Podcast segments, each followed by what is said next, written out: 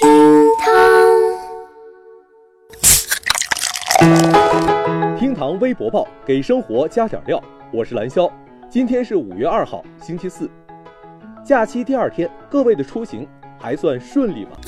微博当中四百八十五万人关注，买了票却上不了火车。Oh no！五月一号凌晨，多名网友发文称，五一假期出行，提前很多天买到火车票，但是乘车时却无法上车。虽然工作人员表示会全额退款，但却打乱了自己的出行计划。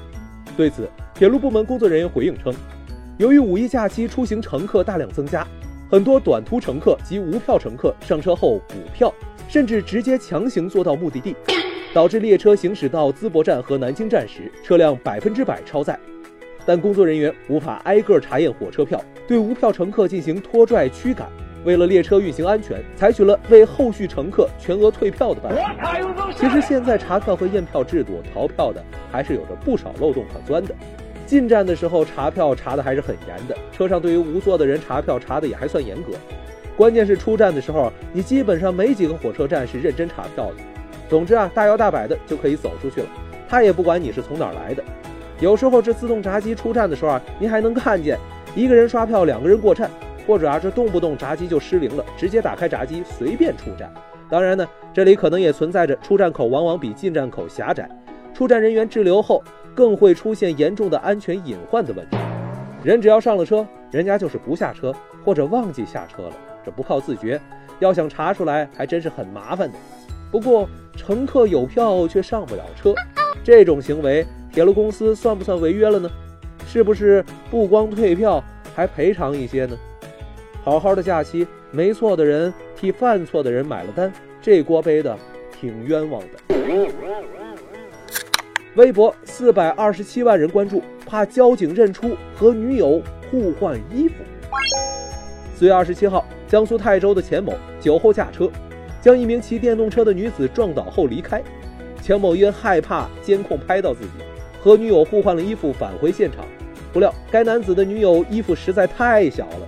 穿上之后啊，就像是一件露脐装，因此被民警识破了。而对于民警衣服不合身的质疑，钱某的回答让人啼笑皆非。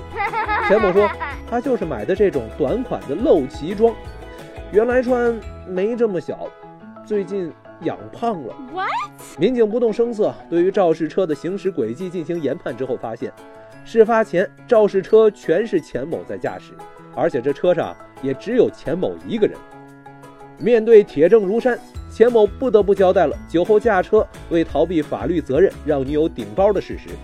经呼气酒精检测，钱某血液中酒精含量为每百毫升一百七十点一毫克，远远的超过了每百毫升八十毫克的醉酒标准。目前，钱某因涉嫌醉驾已经被取保候审，而他的女朋友因顶包则被警告处罚。法网恢恢，疏而不漏。人在胖，天在看，各位老天爷都看不下去了，还望谨记那句话：道路千万条，安全第一条。行车不规范，亲人两行泪呀。微博三百八十九万人关注，江苏禁止个人电子产品进课堂。江苏省教育、卫健等八部门近日就防控儿童青少年近视出台意见。明确严禁学生将个人手机、平板电脑等电子产品带入课堂，带入学校的要统一保管。教学和布置作业不依赖电子产品，使用电子产品开展教学的时长，原则上不超过教学总时长的百分之三十。原则上采用纸质作业，您支持吗？这布置作业不依赖电子产品，电子化教学时间不高于总教学时间的三分之一，提倡纸质作业，措施都蛮好的，关键要看落实。建议呢，还可以加一条：严禁运营商进校营销，让学生尽量远离电子产品的干扰。说电子产品有利于学习的观点，确实不敢苟同。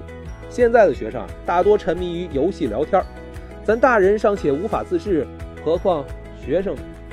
不过这家长还是要抓点紧，家庭关怀不足、没得到重视，都可能会成为青少年沉迷于电子产品的原因。有评论指出，成年人每天钻进手机不能自拔，还如何去要求孩子远离屏幕呢？能否在电子产品之外为孩子建立充满乐趣和知识的天地，比简单的向手机 say no 更考验成年人。微博两百八十五万人关注，法国因浴缸死亡人数超车祸。四月二十八号，法国政府计划用十亿欧元用淋浴代替浴缸。报道称，法国每年因在浴缸里摔倒而死亡的人大约有四千人，这比二零一八年法国全年因交通事故死亡的人数三千两百五十九人还要多。政府此举是为了让住房更加适宜老人、小孩以及行动不便的人居住。这要说，我小时候还真算是命大。记得小时候用浴缸洗澡，自己拿了衣服踩着浴缸要把衣服放在衣架上，然后啊就直接摔进浴缸里。Oh no！那个惨呐！而且那个时候个子小，爬起来还是费了很大的功夫。第二天起来的时候啊，身上青一块紫一块的，我妈以为我跟谁打架了。这话说，花十亿欧元改造二十万间浴室，重建巴黎圣母院真的不缺钱了吗？咱加个防滑垫放浴缸里不行吗？好的，以上就是今日份的厅堂微博报，我是蓝霄，咱们下期接着聊。本节目由喜马拉雅 FM 独家播出。